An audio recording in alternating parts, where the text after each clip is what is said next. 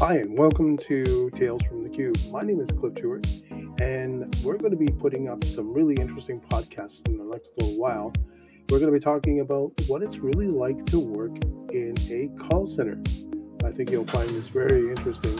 I hope you'll stay tuned for more. I'm going to be basically doing some really interesting uh, chats about how it is, what it's really like, from the funny to the not so funny and interesting what it's really like to be in a call center. You're going to find out.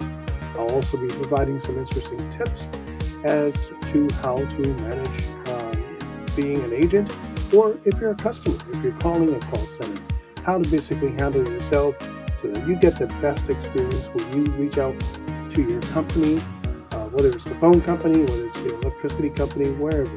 I've got 20 years of experience plus and I think you're going to find this podcast very, very helpful in dealing with working with people who are on the phone, trying to help you out. So stay tuned for Tales from the Cube right here on your favorite podcast site. I'm Cliff. We'll see you soon.